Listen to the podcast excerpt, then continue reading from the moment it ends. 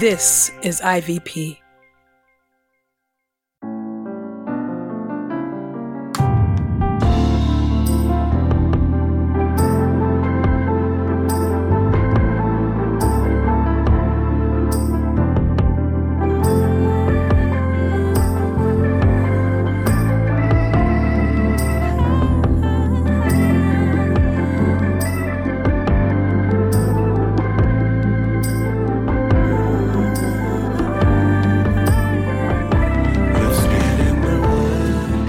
Listening to Get in the Word with Truth's Table. Presented by InterVarsity Press.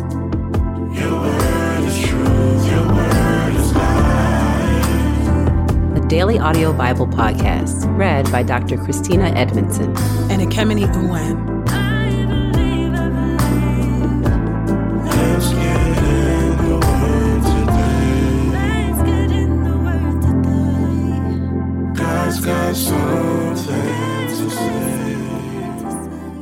Let's get in the Word, and may the Word get in us. Open our eyes that we may behold wonderful things in your Word. Old Testament reading Genesis chapter 13, verse 1 through chapter 15, verse 21. Abram's solution to the strife. So Abram went up from Egypt into the Negev. He took his wife and all his possessions with him, as well as Lot now Abram was very wealthy in livestock, silver, and gold. And he journeyed from place to place from Negev as far as Bethel. He returned to the place where he had pitched his tent, at the beginning between Bethel and Ai. This was the place where he had first built the altar, and where Abram worshipped the Lord.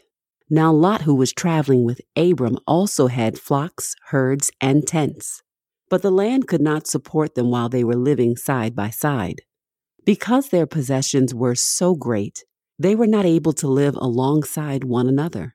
So there were quarrels between Abram's herdsmen and Lot's herdsmen. Now the Canaanites and the Perizzites were living in the land at that time. Abram said to Lot, Let there be no quarreling between me and you, and between my herdsmen and your herdsmen, for we are close relatives. Is not the whole land before you? Separate yourself from me. If you go to the left, then I'll go to the right. But if you go to the right, then I'll go to the left. Lot looked up and saw the whole region of the Jordan. He noticed that all of it was well watered. This was before the Lord obliterated Sodom and Gomorrah. Like the garden of the Lord, like the land of Egypt, all the way to Zoar. Lot chose for himself the whole region of the Jordan and traveled toward the east.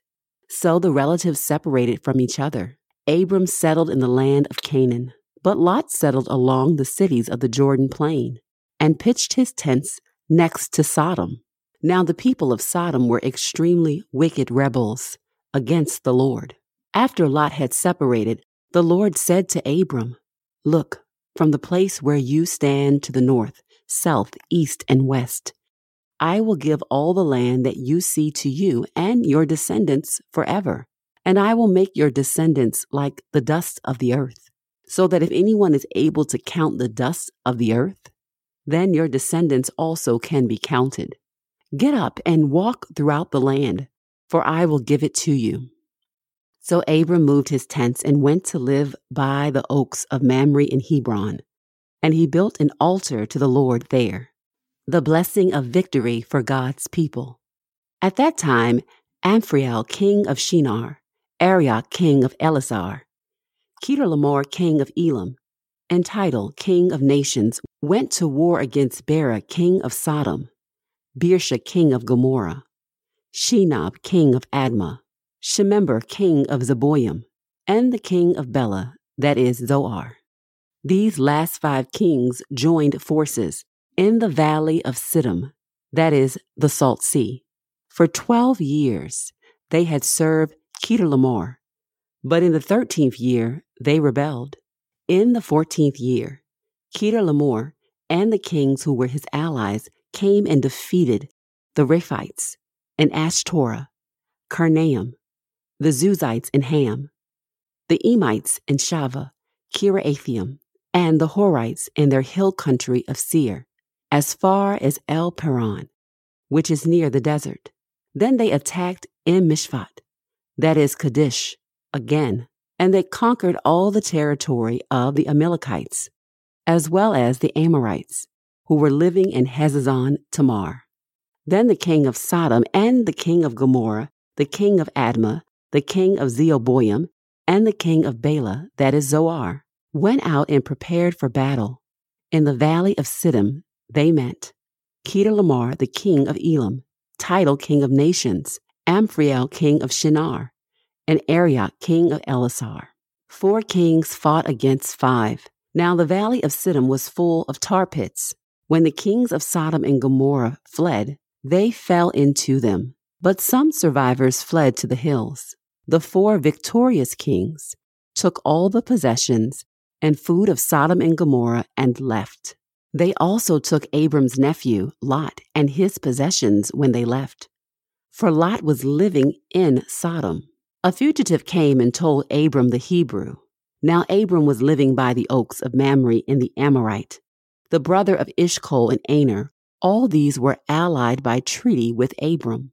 When Abram heard that his nephew had been taken captive, he mobilized his 318 trained men who had been born in his household, and he pursued the invaders as far as Dan. Then during the night, Abram divided his forces against them and defeated them. He chased them as far as Hobah, which is north of Damascus. He retrieved all the stolen property. He also brought back his nephew Lot and his possessions as well as the women and the rest of the people. After Abram returned from defeating Chedorlaomer and the kings who were with him, the king of Sodom went out to meet Abram in the valley of Shaveh, known as the King's Valley. Melchizedek, king of Salem, brought out bread and wine. Now he was the priest of the Most High God. He blessed Abram, saying, Blessed be Abram by the Most High God, creator of heaven and earth. Worthy of praise is the Most High God, who delivered your enemies into your hand. Abraham gave Melchizedek a tenth of everything. The king of Sodom said to Abram, Give me the people and take the possessions for yourself. But Abram replied to the king of Sodom, I raise my hand to the Lord, the Most High God, creator of heaven and earth, and vow that I will take nothing belonging to you not even a thread or the strap of a sandal. That way you can never say, It is I who made Abram rich. I will take nothing except compensation for what the young men have eaten. As for the share of the men who went with me, Aner, Eshcol, and Mamre, let them take their share. The cutting of the covenant. After these things, the Lord's message came to Abram in a vision Fear not, Abram. I am your shield, and the one who will reward you in great abundance. But Abram said, O sovereign Lord, what will you give me since I continue to be childless? And my heir is Eliezer of Damascus. Abram added, Since you have not given me a descendant, then look, one born in my house will be my heir. But look, the Lord's message came to him This man will not be your heir, but instead a son who comes from your own body will be your heir. The Lord took him outside and said, Gaze into the sky and count the stars. If you're able to count them, then he said to him, So will your descendants be. Abram believed the Lord, and the Lord credited it as righteousness to him.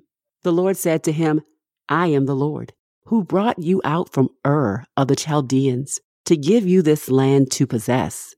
But Abram said, O sovereign Lord, by what can I know that I am to possess it? The Lord said to him, Take for me a heifer, a goat, and a ram, each three years old, along with a dove and a young pigeon.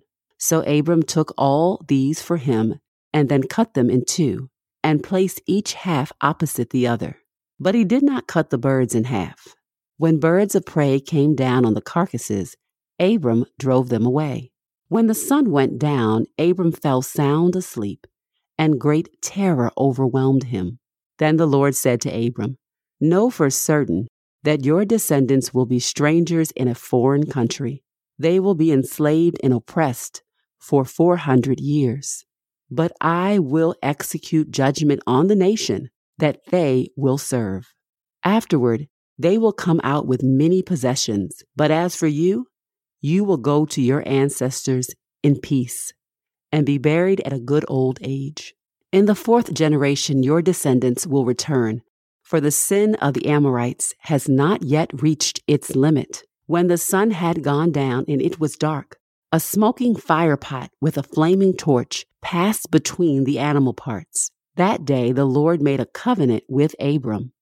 To your descendants I give this land, from the river of Egypt to the great river, the Euphrates River, the land of the Kenites, Kenizzites, Hadmonites, Hittites, Perizzites, Rephaites, Amorites, Canaanites, Girgashites, and Jebusites.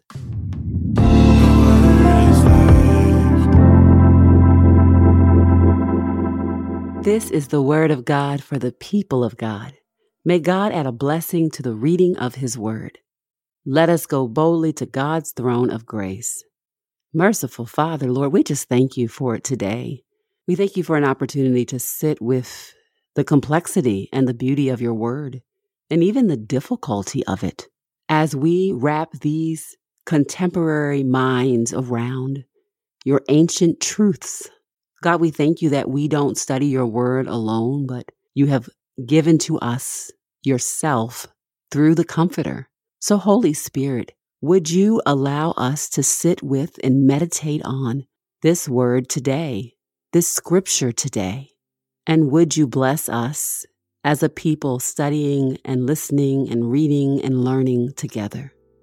We pray for an outpouring of your Spirit that we might be more like Jesus. In your name we pray and we entrust ourselves to you. Amen.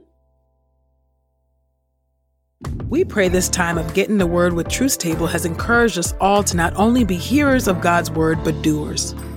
Share your reflections on these scriptures with us on Twitter and Instagram using the hashtag GetInTheWord and hashtag Truths Table. Saints, whatever is honorable, whatever is just, whatever is pure, whatever is lovely, whatever is commendable, if there is any excellence, if there is anything worthy of praise, think about these things, practice these things, and the God of peace will be with you. Go with God.